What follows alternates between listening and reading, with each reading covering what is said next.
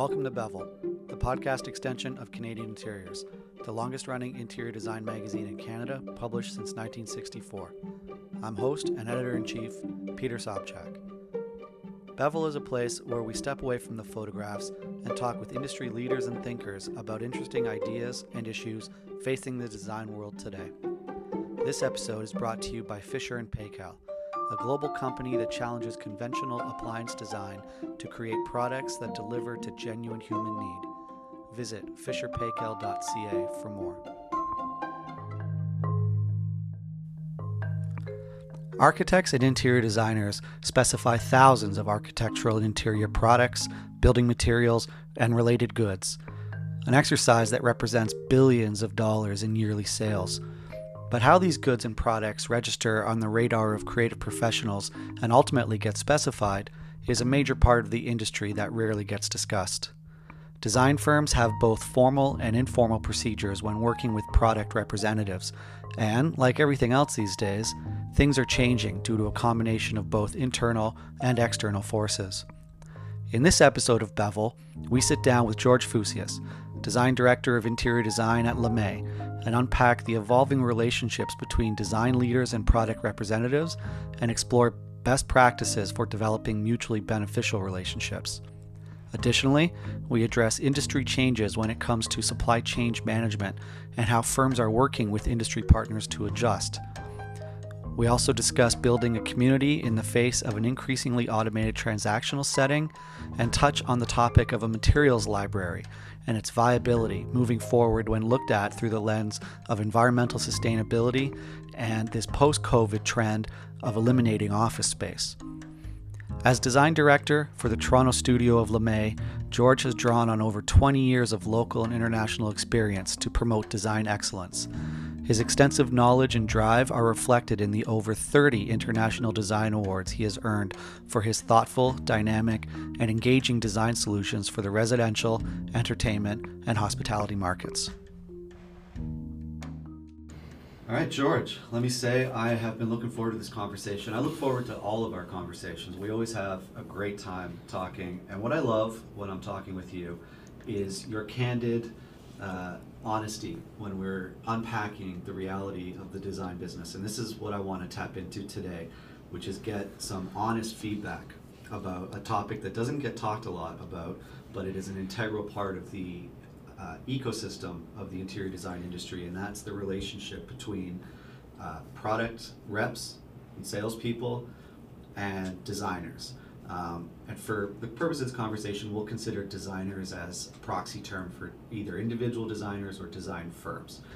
But what I was hoping to do today is talk a bit about the uh, historical relationship, but also kind of do a deeper dive into how things are changing because we are in an age of change.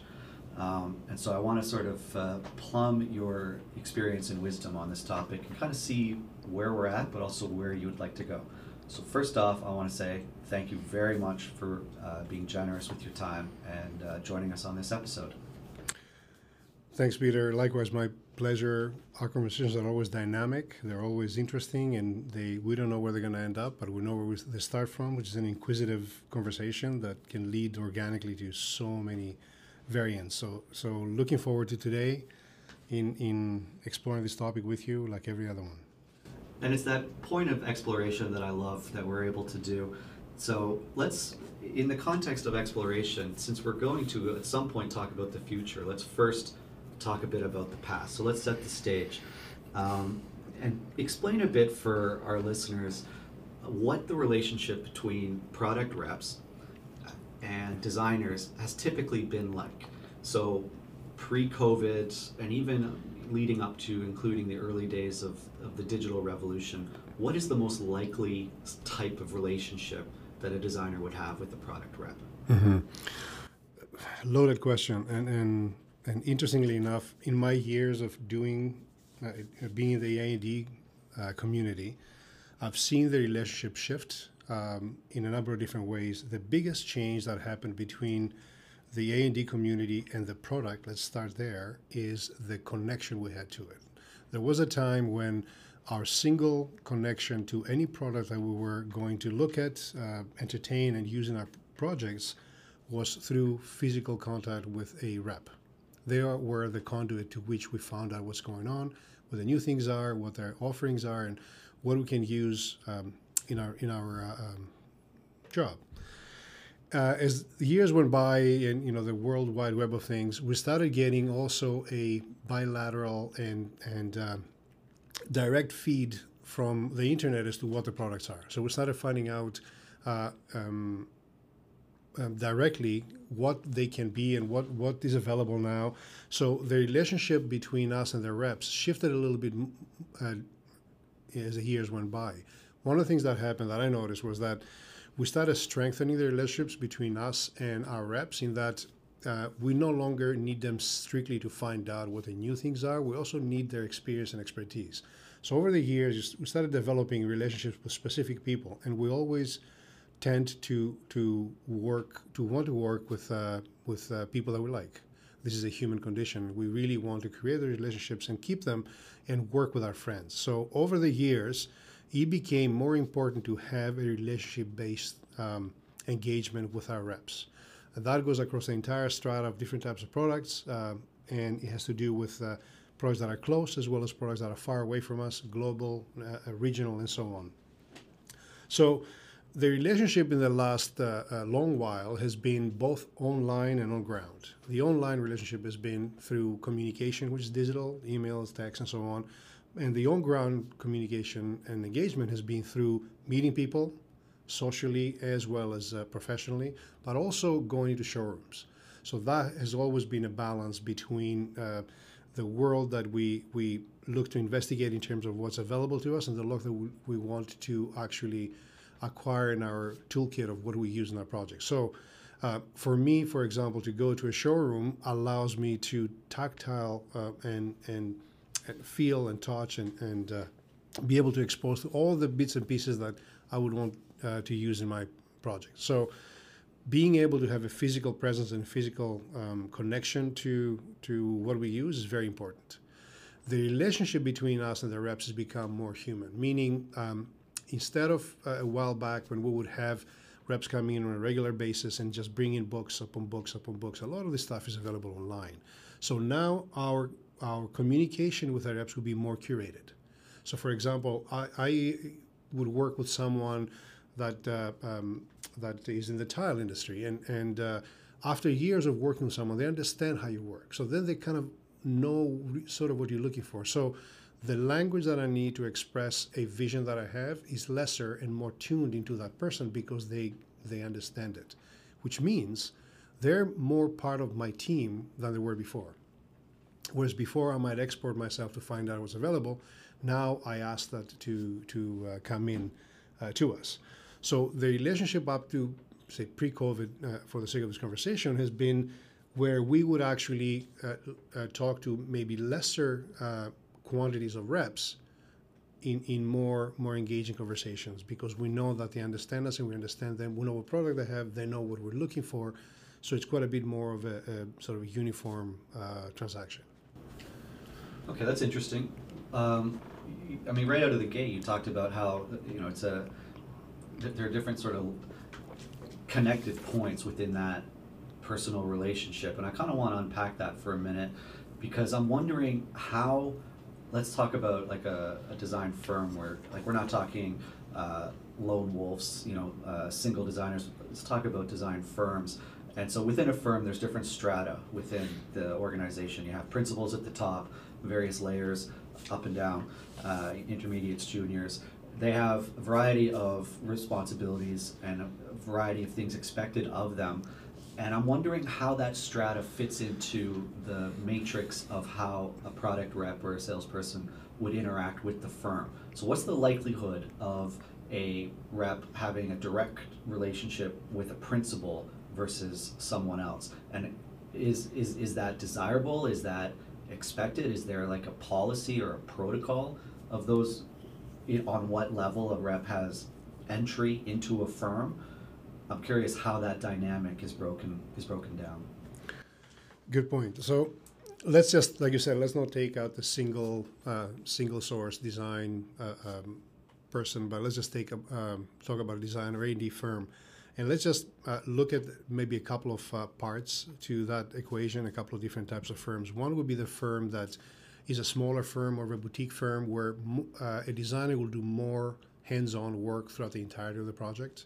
Whether you're a principal, whether you're intermediate, senior, or junior, you are more involved in a day-to-day uh, part of the project. And then you have AD firms that are larger or quite a bit more structured, where the framework uh, creates a uh, bit of a uh, strata between, say, a principal, a design director, a senior, junior, intermediate, where different people have different responsibilities to be able to to engage with reps, with product, with specifications, and so on. Uh, what is different between them is that uh, from a rep's perspective or from an from an um, external source perspective, the engagement with a firm will be at different levels. And I'll explain that uh, uh in a second how we see that working. What is the same is that we still, from internally, we still are seeking those human connections and the people that we that we know, understand who we are, how we work, and are able to provide product for us for for lesser uh, amount of effort from our end. And, and what I mean by that is, we come to a point where communication is instant. Uh, we no longer pretty much most of us take the phone and call someone, we'll send a message and we'll get a response pretty quickly, but the responses are uh, immediate. And we expect that in the engagement on how we we uh, import uh, product and information to the firm. So, from an A&D firm, we would really want to be able to ask questions really quickly and get a lot of options that we can choose from. So, uh, you asked about how the engagement between um, a rep into a firm uh, um, happens and, and, the different stratas within the firm. Um, that depends on relationships, 100%, uh, but it also depends on the type of product. I'll give you an example. Um, in, in a couple of the firms that I've worked in lately, what we have, have um, realized is the most efficient structure to develop product or develop product within a, a design or a concept for a project is to look at our team and, and me as a design director tell the team, listen, we're looking for, for example, this type of wood flooring or this type of tile, this type of wall covering. And our intermediates and juniors will take that, and I will ask them, find me a number of examples, for example, on a gray textured fabric. And they will reach out to their uh, reps that they have relationships with, and they will bring me a number of options. And from that pool, we'll choose what we feel is certain or hone it in a little more and go, go out and shop again. Uh, but these are commodity products. They're products that, that most people have variations of. And then you, the intermediates and the juniors and the seniors would go into their relationships and draw from that. Then there's other parts of um, um, of the, the specification the product and the information we need to receive, which is maybe more specialized. It could be uh, art components, it could be lighting, it could be furniture. A lot of the FF&E that happens uh, most of the time with more involvement from a senior, a design director, or a principal, depending on their engagement with the project. So there, this is where, for example, I would I would look at uh, my uh, team and I will say, I'm looking for this kind of product, and this is the kind of firm that I would like to look at because I, I, I like their line. So this is quite a bit more specific. The communication between the sales rep for that kind of product will come at a higher level to a principal, to a design director, and so on. Whereas the commodity items will be more within the team. This is um, this is expressed to me by a number of sales reps in the industry who have said, you know, we realize that there's different people in a firm that we need to approach for different products. And, and uh, up to this point, this has worked really well. It seems to be working even better as we get more digital in our communication. Because a lot of the times, once the initial uh, connection happens with a sales rep, and then, for example, I will look with my intermediate on a number of products and we hone into a company, then the communication between me, my team, and the rep becomes broadcast. So I'll be copied in the email so, so we have a conversation more openly. But to start, depending on the product, you'll get different ways of, of coming into a, a company and, and, and talking to the various people of the team or the strata. Yeah, the reason I ask about how that uh, connection is created is, you know, because obviously designers, for designers, time is time is money, to put it bluntly, but time mm-hmm. is at a premium. And I mean, principals can't possibly have the time necessary to become encyclopedias of product awareness and education. But you said it yourself, education is a key part of that of that relationship, and you end up creating stronger relationships with uh, you know reps or or uh, uh, salespeople that understand the importance of that relationship and make it easier for you to to, to do that. Um, and then on the flip side, sometimes, like you say, you, you, you go to a you know an intermediate and say, uh, you know, give me X number of examples of these tiles, and then it's on them to go out and either educate themselves or be educated. And so you talked about this earlier. You know, there's uh, certain venues like trade shows traditionally have been a place to um, somewhat safely expose yourself to stuff. Like you're not having to engage with reps right away. Uh, can ease into it. You can inch into it, kind of thing. You can stand safely in the aisle and look at something and read it before you have to go talk to someone. Uh, design media is obviously uh, one of those sources. Um, but then uh, eventually, the, the reps are going to want to come talk to you. They're going to want to bring a sample book. They're going to want to give you some material to add to your your uh, material library. And so this is where I was part of where I was coming from when I was asking like who who manages those relationships or who are they more likely to come talk to? And you said there's a lot of there's variable within that. You know sometimes it's it there's more natural uh, breakdowns of those relationships where they just know who they should come talk to for this. And they know i'm not going to go talk to them i'm not going to bother the principal about this because they, they don't have the time or that kind of thing. But given the uh, and that was a bit of a long-winded lead to my next question because given sort of the growing nature of relationships within firms in general. There's not so much of a hierarchy anymore. There's more effort into making those uh, making those strata more porous. There's much more involvement much more up and down. Uh, i'm wondering how those relationships are changing now in a slightly more well you said it yourself the digital era um, when they don't necessarily have to put effort into getting to know you very well. They just do blanket uh, uh, mail outs or stuff like that. So, you know, let's let's start to talk about that. How is the relationship changing now in a highly digital era, and even more so in the COVID era, where er, you know you couldn't meet anybody for two years. We haven't been able to do face-to-face meetings, lunch and learns. We haven't been able to interact with products all that much or people behind the products. I'm curious, how, where are we now, so to speak? Okay, that's a that's a very cool, very cool uh, question, and it's been very interesting to see how that's developed over the last year and a half uh, with COVID, and and actually how what has happened. You know, two things happen. One, COVID, of course, and the other one is there's a generational way of working. Uh, where the new the young designers that are coming into play have a different way of, of uh, accessing information and digesting information and, and propagating information. So those two things um, have been very interesting over the past year and a half. Let's take this question in two parts. One, let's start from the perspective of the salesperson. Let's see how that's changed from them, and then we'll take it into our end and then see where the two meet. From a salesperson, before uh, uh, as the digital era sort of started coming into play, they started realizing that uh, whereas before a, a um, rep would have to individually and physically visit every design studio to even introduce uh, uh, the team to a new product, hold, hold a lunch and learn, which was informational and transactional, hold uh, um, maybe speak to a, uh, a, designer from the studio that they know, that have a relationship with, I will let them in, just to show them new product, and then the designer will take it in, will digest it with the team or the studio, and then come back and give feedback and then hone in what uh, the rep is bringing in. So before it was a singular uh, point of contact. Every rep had to actually meet a person, call a person, uh, send something to a person. When the digital broadcast came into play, now a rep can send this information to 20 different studios at the same time and get feedback from that and interest without actually engaging physically with every single one. As COVID happened, that even that um, lesser connection kind of ceased. So then all you had was digital communication.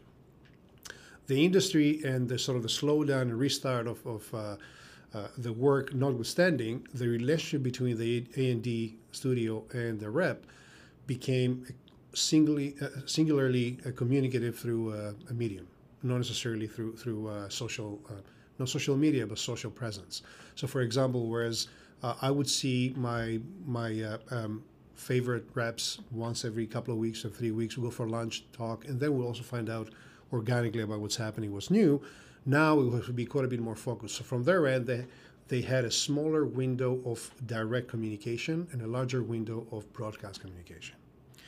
From our end, from the A&D community, it's it's similar in that as we started easing back into the sort of on-ground world, it, we haven't gone back to the point where we visit showrooms yet. It's still digital. For us, we get a lot of information in, and, and uh, you're aware we get so so much data coming in in terms of new product, in terms of companies, and it is no longer regional. It is now global.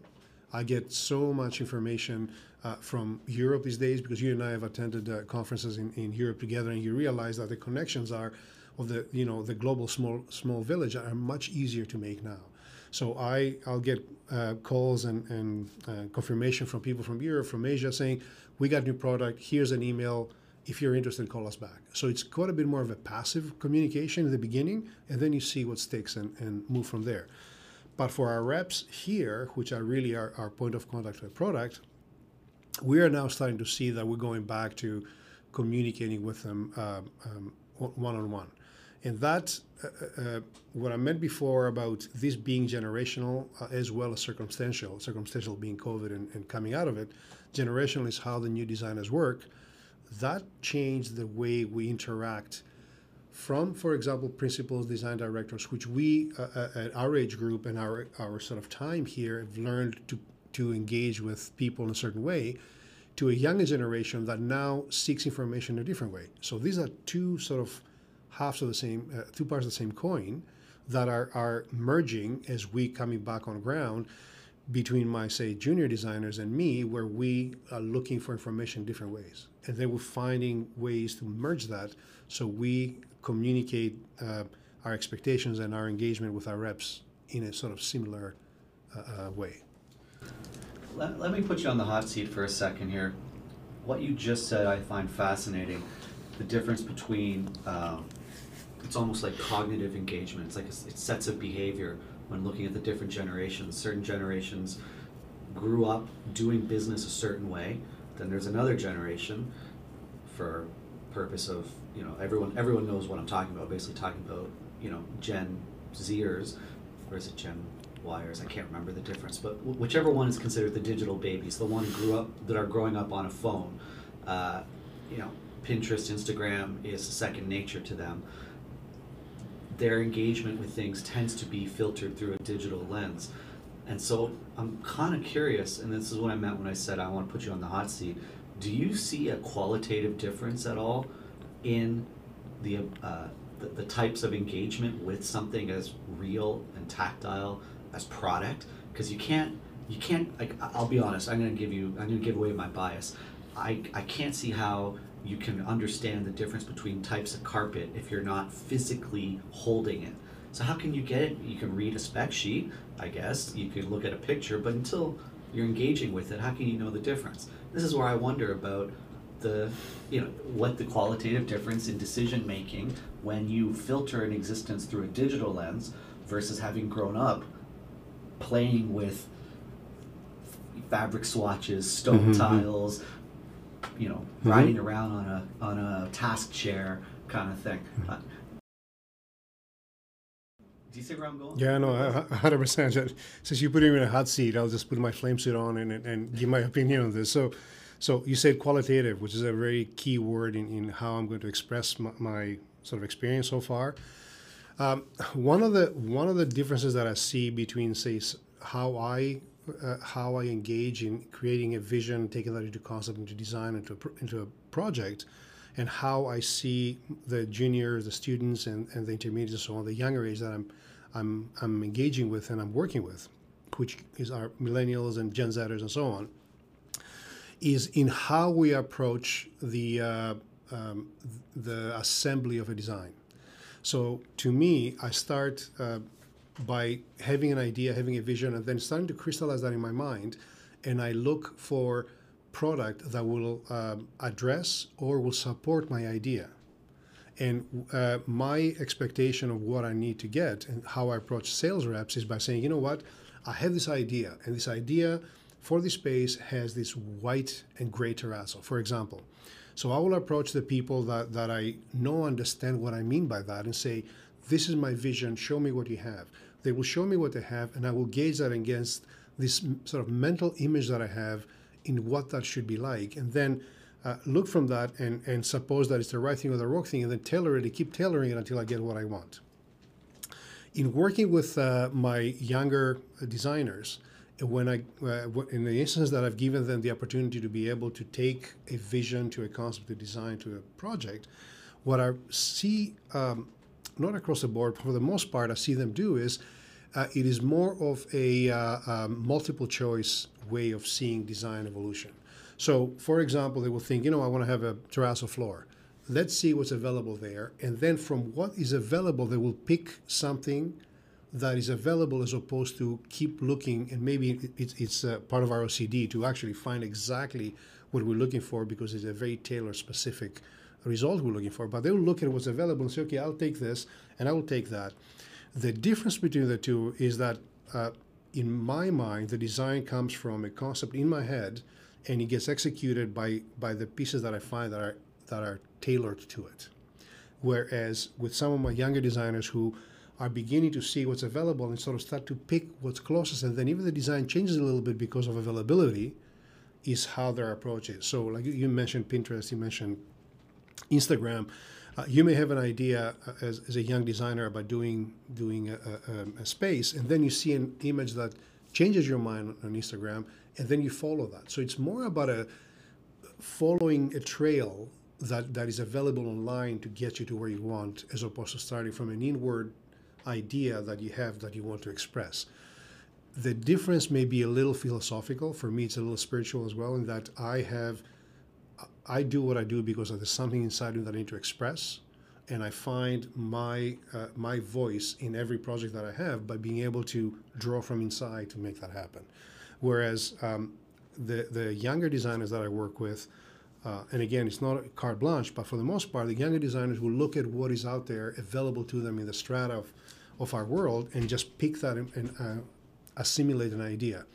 Is it better or worse from a qualitative perspective? I'm not quite sure. I've seen good and bad examples of both. But the difference between the two also changes the way we um, interact with reps, the way we interact with our teams, the way we interact or, or source the information, and what we're asking from our reps to give back to us uh, uh, as a sort of return on investment in their relationships. Okay, so we've been talking a lot about relationships, and we're going to come back to that because that's you know vital to our conversation. But I want to take a minute and go in a different direction and talk about the materiality of products. Because I think in this you know where we are now in this day and age, it's I mean, aside from just the, the importance of what that is for, for your business and for the reality of design, I think there's a whole new element to it, which is obviously environmental concerns, you know, how, things like embodied carbon, like the whole dialogue about environmental sustainability and the materiality of product is something that I, I see people talking more and more about, thinking more and more about. So I kind of want to get your feedback on on that, and let's zero in specifically on to start off with on the existence of the material library. Most firms have it. Uh, well, I don't, I don't know most, but you know, it's, it, it's, it seems to be a staple in many firms. The bigger the firm, the more likely they have one, obviously. I'm wondering though about um, its long, the future, shall we say, of the material library. Is it something you think firms are still going to need to have moving forward? With a couple things taken into consideration. One, the the materiality of the material, uh, which is to say, like it's it's a product that got made and is sitting on a shelf. Secondly, though, material libraries take up space, and firms right now are you know, nego- let's let's say negotiating or exploring the evolution of the need for office space. Some firms are doubling down some firms are completely backing away from it. COVID's obviously had a huge impact on that. We're still kind of seeing how the dust is settling. Some firms are requiring you know, uh, essentially 100% mm-hmm. percent return to the office. Others are, are, are not renewing their leases, getting rid of the office and saying we work 100% from home. That's just you know uh, they're all making decisions based on what they I guess see as the most uh, you know business oriented uh, uh, element for their for their companies. So back to the material library. Does is there a future for it? Is it? Do you feel is it still a necessary component? Uh, And how does how does uh, its existence get wrapped into much more sensitive concerns about environmentalism? Okay, so I know I gave you a load. I, I, I, I did what journalism school 101 tells you not to do, which is give you double or triple barreled questions. But you know I what? can't help it because to me, it's all those things are, are playing into each other. You know what? It, it the um, there's a number of questions you ask, but they all refer to the one singular identity of the material library. So uh, it's okay to have all, all the questions because they're kind of related. Uh, but I will split them up for the sake of this conversation into two. Uh, the, the sense of sustainability and responsibility in terms of materiality and having something shipped back and forth, and then whether or not it's uh, um, necessary and whether or not it's relevant and whether or not it's going to keep going in the future. So let's start with um, the idea of whether or not it's responsible. Uh, there is always uh, the conversation that you know um, do more, ship less. So so shipping is really the issue that we're discussing. If you really think about it, materials aren't made specifically to go to libraries. Materials are available. They may cut them or they may they may uh, uh, package them, but they go to libraries by shipping, and shipping is really the, the culprit here. Um, my experience um, with uh, the very first interior design firm that I worked with, uh, Hirschberg Design, who was, my mentor for a long time, he had a library that uh, spanned probably about 30, 35 years worth of, uh, uh, worth of a career. And uh, having been with him for almost a decade, I learned that 80% of the library didn't change. 80% of the materials were pretty much similar. Some of them got substituted, some new materials came in, some old ones came out. But for the most part, a lot of the materials were there. If you really think about it, if you're looking, talking about stones, you're talking about tile, uh, all the companies that we work with have lines that have been around for a long time, that still will be around, will keep going. And then there's trendy materials and trendy, trendy product that comes in and out. But for the most part, a library is not something that you keep changing every week. It's not a retail store. It is something that, that you keep, for the most part, uh, uh, fairly intact. Why? Because every firm develops a sense of uh, design narrative, a design uh, character that they push out.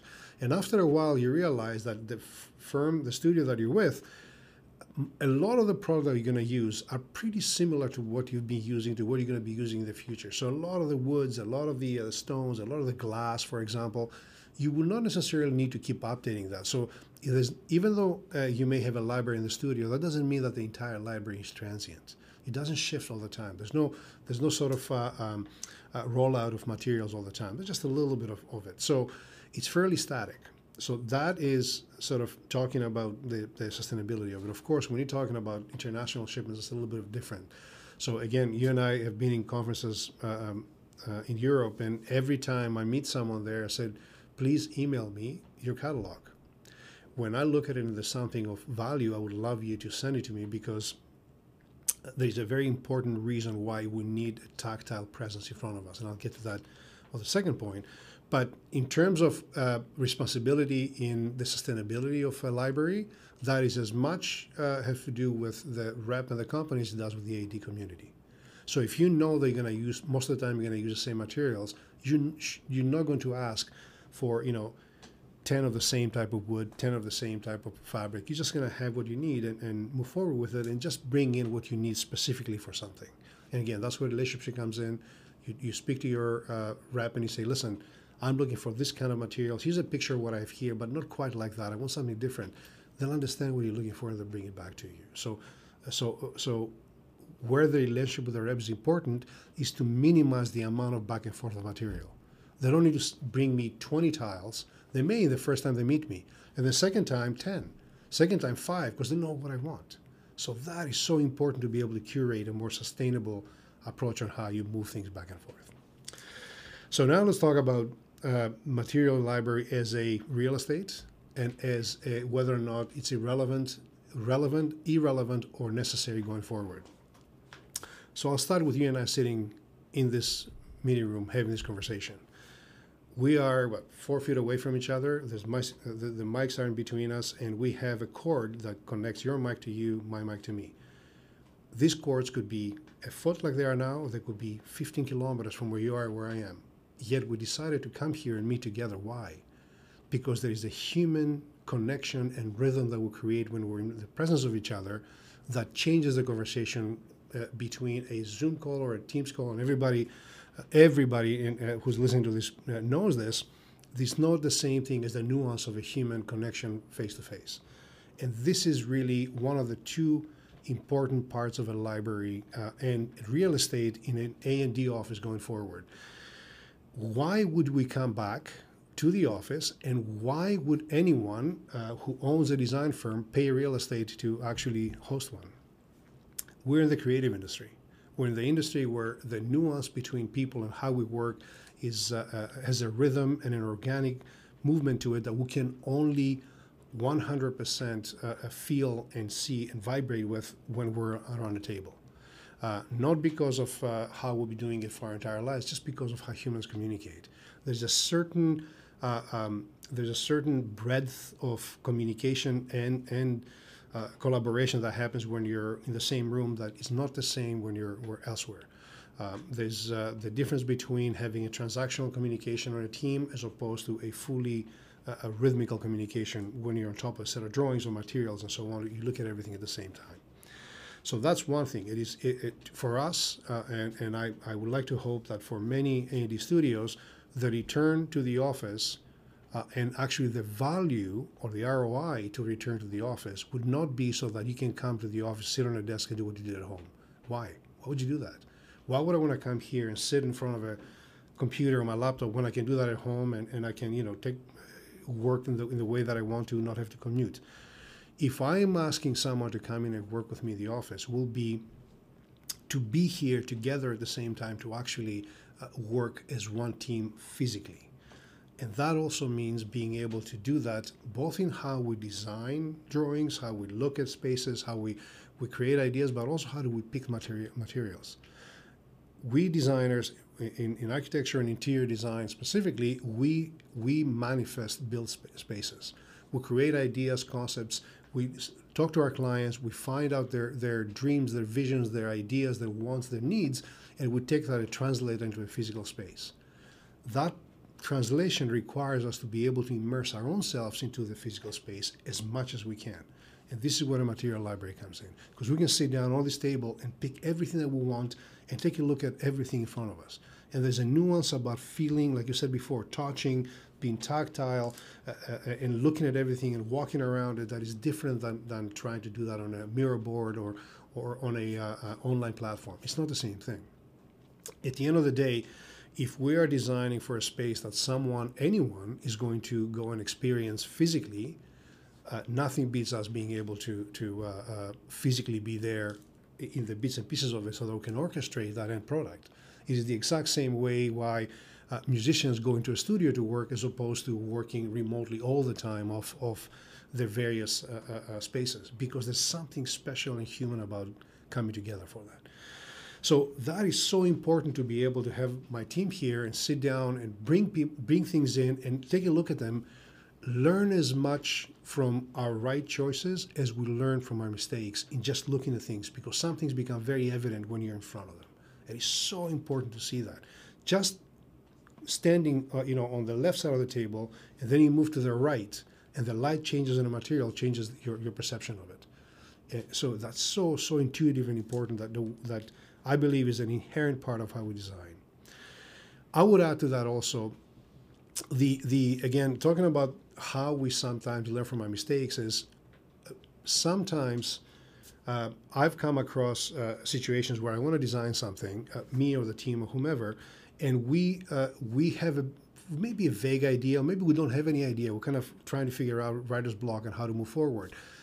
And I will just walk through the library in the studio and all of a sudden things will start jumping up at me. And then, then in, um, in a sort of more more uh, abstract way, in a more ambient way, things start speaking to me. In the same way, and, and this is the first time that I, I heard of that is when I was doing an art project, and one of my collaborators was a sound engineer for the movies, and he said sometimes I will walk on the park with my microphone and my headphones, and I just let the world tell me what I need to find. And it's the same thing for me. Sometimes I'll just walk to the library, if nothing else, to clear my mind, if anything else, to find some ideas that are sitting there waiting for me. And it's not necessarily that stone or that glass or that fabric or that piece of metal that matters as much as the fact that they're all there circling and my mind starts picking these little things and all of a sudden starts to put together put together the ideas that I'm, I'm looking for. And even sometimes when, when we'll have a project and we've found most of the pieces and, and you go you know there's something missing. What is it? I don't know. And then you look around and all of a sudden it's right there sitting on the shelf.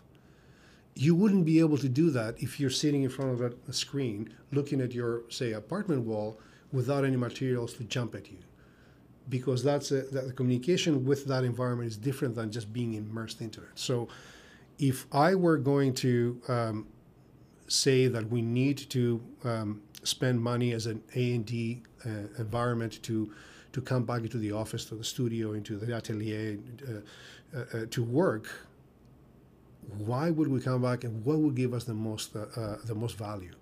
Would be that what we cannot do separately so if we're going to come together and we're going to be sort of the hub that creates something, if we're going to assemble a team to do something together, we should be able to have uh, the, the, collaborative environment in front of us, be it a big digital drawing screen, being a set of drawings.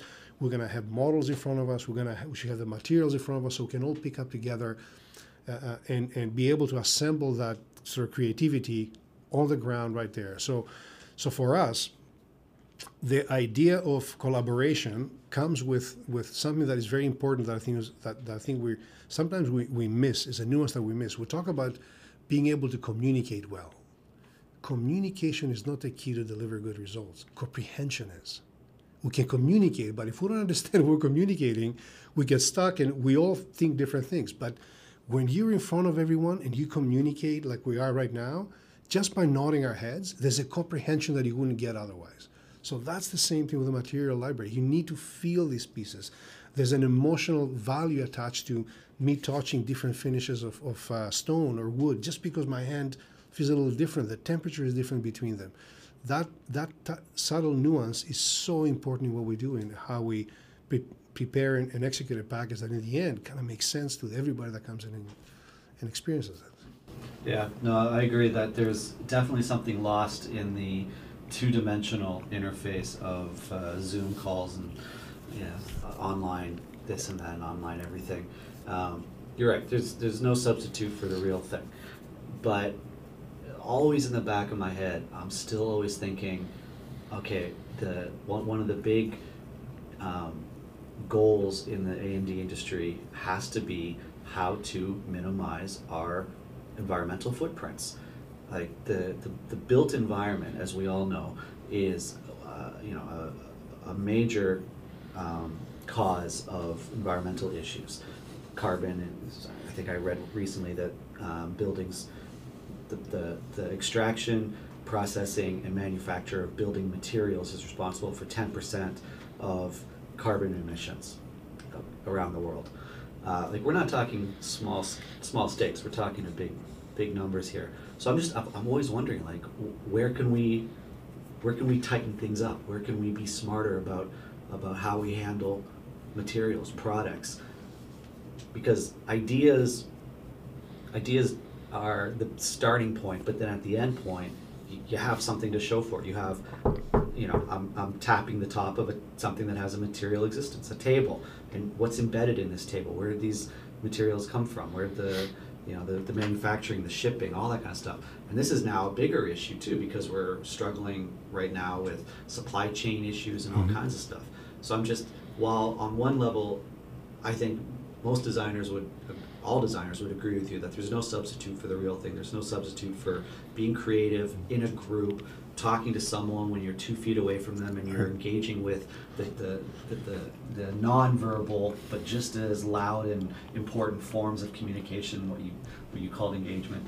Uh, while all that's rel- uh, you know, relevant, I'm still wondering where can we be smarter about it? Good point. So we started seeing that exact um, that exact topic raised before even COVID, before we, we actually were negated from, from physically participating in, in uh, this collaboration.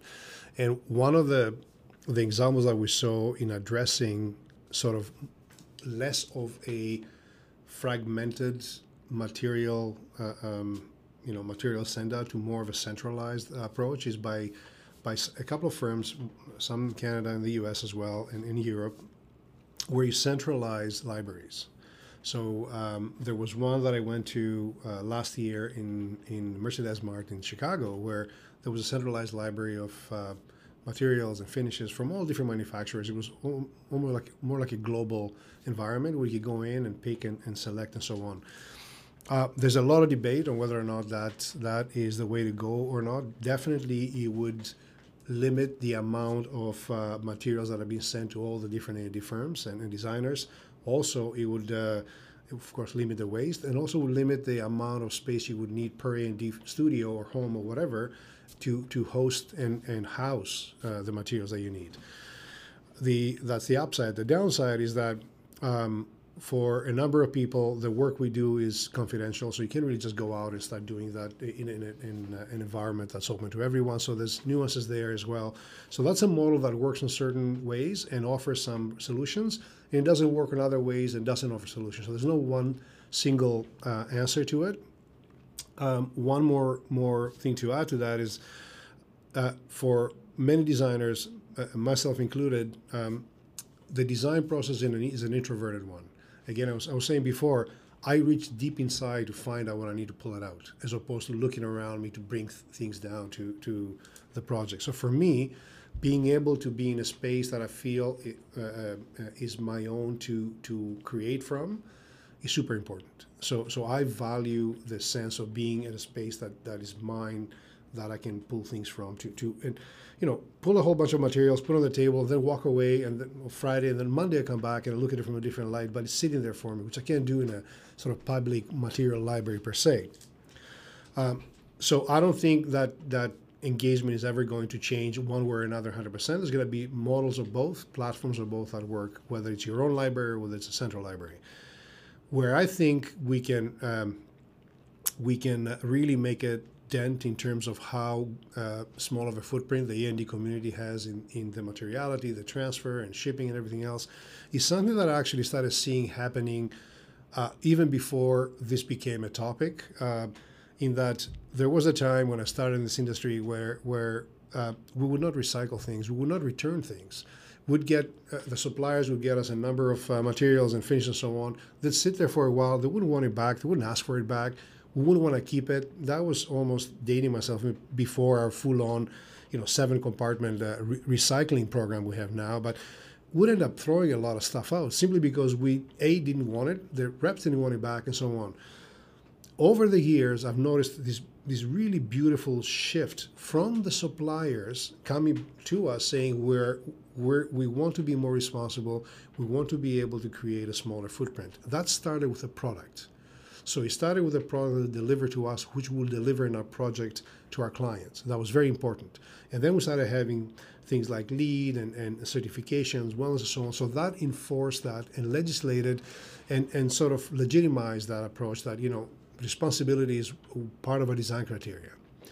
That over the years started trickling down to how we engage with our reps. For example, uh, I have uh, uh reps that I'm, I'm have really good relationships with. They know me, I know them, and we both know that we're both very sensitive to the sense of, of waste uh, management. And I'm not talking about waste management as an output, waste management as a philosophical uh, uh, life uh, uh, stand, right? right? I don't want to create more stuff because we have way more stuff than we ever need. I just want to be able to use the stuff in the best way I can to deliver the process that I want to deliver. Right. So we're both sensitive to that. So when I, for example, ask one uh, my reps, uh, I use tile. Uh, to bring me some tile, I will. They know that for me, they will bring me tile that is loose, that then they can take back. I'm not going to mark it. I'm not going to change it. I'm not going to cut it. I'm just going to use it, borrow it pretty much, and then they can take it back. And I'm not going to ask them to come back and forth just for the trip of getting in. But when when they come in, say once a month to, to just just uh, deliver a number of other things, they also tag this in and take it back. So So we're just kind of moving product every now and then, and some of that has to happen if we're talking about a material engagement or tactile engagement with something. But the waste of it is what I've seen shift quite a bit. So whereas a library before would have a lot of uh, sort of waste output where it goes to the garbage, recycling, and so on, now we try to a reuse it or give it back or or sort of move it around rather than throw it out. So that's that's one of the, the ways that we do that. And also, really, uh, again, after a while, this is where relationship is very important. Suppliers know they don't need to bring me 50 tiles out of which I'll only be interested in 20. They know us already. That's important. So they curate what we want and they only move you know things that that uh, uh, that matter. One, one of my friends a while ago said, "I would rather move electrons than protoplasm. I'd rather move information than people." You know, and the same thing with materials. I'd rather know what you want, bring you what you need, and then take back what you don't. And that, with uh, a rep that I know, is a conversation over five minutes in my office. They'll come in, they say, "Okay, you asked for this this sort of product. I have 15. What do you think? Well, I like these three. Can I have a larger sample? Take the rest of it back, and it's done." They don't sit here for me to throw out later and manage the whole process. So we're all becoming quite a bit more sensitive and actually uh, uh, more proactive in, in uh, being uh, um, more responsible about the process. Okay, so what you just said there beautifully brings us back to the core element of what we're talking about here, which is the talking about the evolution of the relationship between the product suppliers and reps and the A&D industry that relies on them, that uses those products, and for which that relationship is so important. It really is the connective tissue between the two groups, the A&D community and the product suppliers and reps is, like I said at the very beginning, it's part of the ecosystem of design. That being said, I really would love to know, since we're in a transitional, an evolutionary stage of many things in life, but in particular the design world, how it's relating to the uh, you know, the, the, the, evolving needs of the built environment, issues of uh, offices, which I think we all agree they're not going anywhere, but they might change. You know, these things, these external forces that are creating ripple effects, these ripple effects will have short, medium, and longer term impacts. Some of them will, it'll be like an elastic band, will go back to the original format, but then in other cases, the impacts might be revolutionary if looked at on a long enough scale. So obviously, I'm not asking you to be clairvoyant and look into a crystal ball. I'm more curious, since you, in a way, with this podcast, have the ability to speak to that audience, the A&D audience, and also the product reps that are a part of this uh, ecosystem.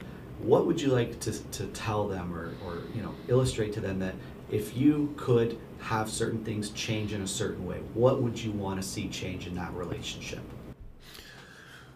Okay, good good question. So um, I'll circle back a little bit to where we are right now and use um, the last 18 months, 20 months of uh, our sort of COVID as a catalyst of a shift. And what that taught us is um, there's a lot of processes that we built into our A&D real estate uh, in terms of how we put together a studio. And a lot of the pieces that we added to our studios uh, got there because we needed them, but a lot of them also got there because we got used to them.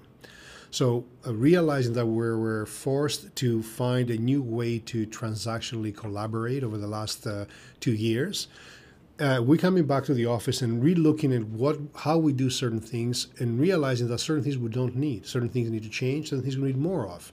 So so knowing that we're restructuring our, our reentry to, uh, and I'm talking about a, the creative community. I'm talking about A and D. I'm not talking about our clients. I'm not talking about the typical offices. I'm talking about us, where we need to work together.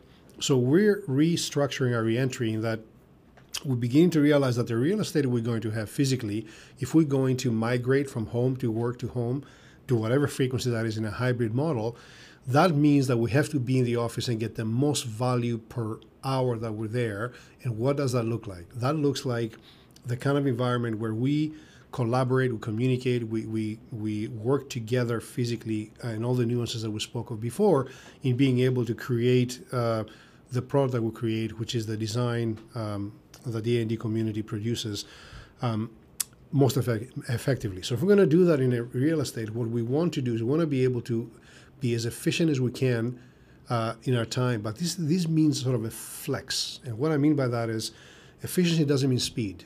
Efficiency means being able to get the most out of the time that you have, not faster, just better.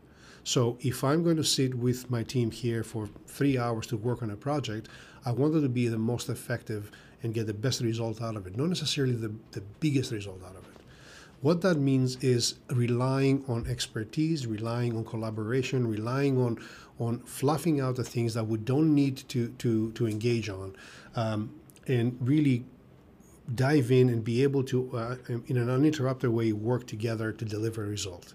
That means no more oh your mic's off or you're on mute or you know your camera's off. None of that. Like so we come to a point where we can sit down at over the table and work together really well.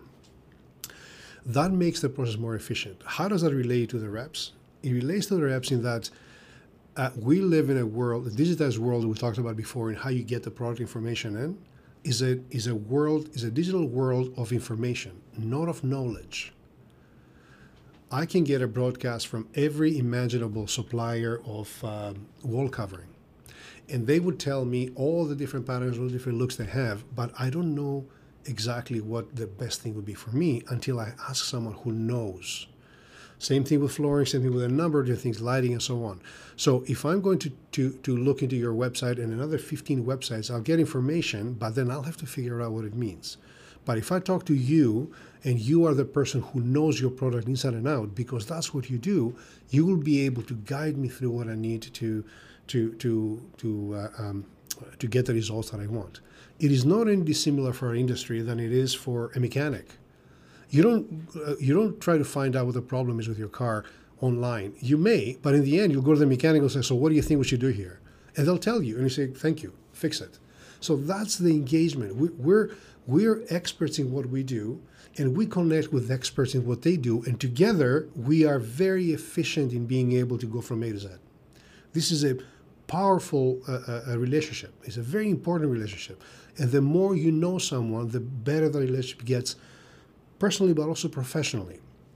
So this is what what is never going to stop going forward because we have now uh, um, the ability to look at everything online and but it's not the point of uh, uh, uh, saying I need something. What's the right thing to do? Or just Google it. That's not that's not the answer, because you're going to get a whole lot of information. But what do you do with it? How do you disseminate that to what their right right uh, uh solution is? And that's why these relationships are going to go forward. They're not going to stop. They're going to actually, if anything, they're going to become more and more pronounced. I'll be speaking to friends in the industry who are in the rep and sales uh, side of things, and I said, "What do you? How do you?" find your engagement with the AD community has shifted now that you come out of COVID? He says, well, our engagement has become more focused. We don't go and, and sort of blast and talk to everyone. Well, we're, we're delivering and, and creating relationships as well because we know that in the future, these are the relationships that are going to grow. So, sort of putting everything into this sort of one big mixed bag of marbles, if I may, everything we talked about comes to the point where we are humans going forward connecting with humans the sales rep the, the uh, architect the interior designer the specifier all of us we're going to move forward by knowing people and moving with people we do that with our clients this is a relationship we do that with our reps we do that with our consultants everybody develops a relationship and we rely on each other's expertise to to inform the conversation to move forward we rely on our engineers. They rely on, our, on, on, on our, our, designers. We rely on the lighting consultants. They rely on the, the construction managers. We all rely on each other's expertise. That, uh, that personal engagement is going to, if anything, is going to get more uh, stronger and stronger because the amount of data about the product that's out there is getting bigger and bigger and bigger. And at some point in time, becomes background noise. There's so much stuff out there that you need someone – to that you trust that knows what you want to tell you, you know what, this is all great. There's 50 things. These are really the three things that I think you'd be interested in. Not because I'm trying to sell you something, because I know what you're looking for. Because in the end, I can guarantee you, if if you come to me and show me three products and you know one of those three I'll pick, it's a better sales for you than trying me to find 50 different products and figure out what it is. I appreciate the time and expertise that you bring to the table, and you appreciate the time that you that I need to save. So together, we, we it's again, it's a partnership. We work together to deliver the results. So in the future, if anything, the salespeople and the, the relationship we have with them really will be that curation of all the data that's out there in what matters. So I think that's that's a relationship worth worth building on.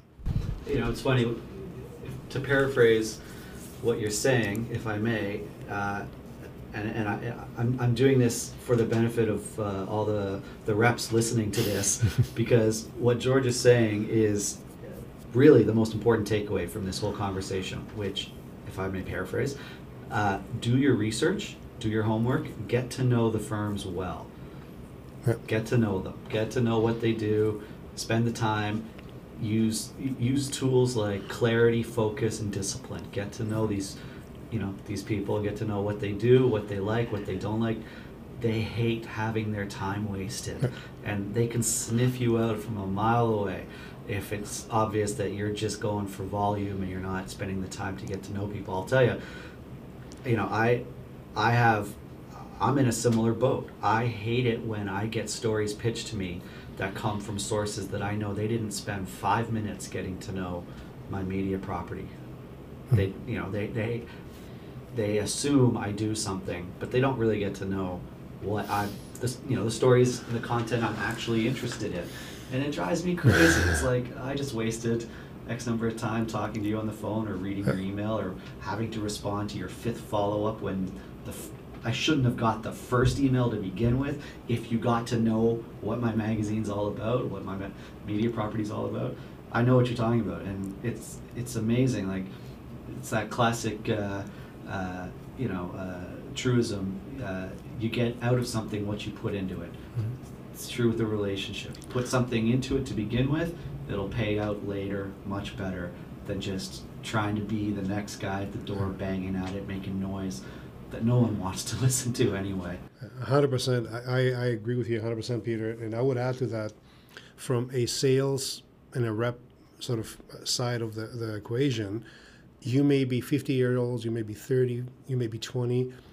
You will engage with different people in the firms that you approach because of age, because of connection, because of everything else.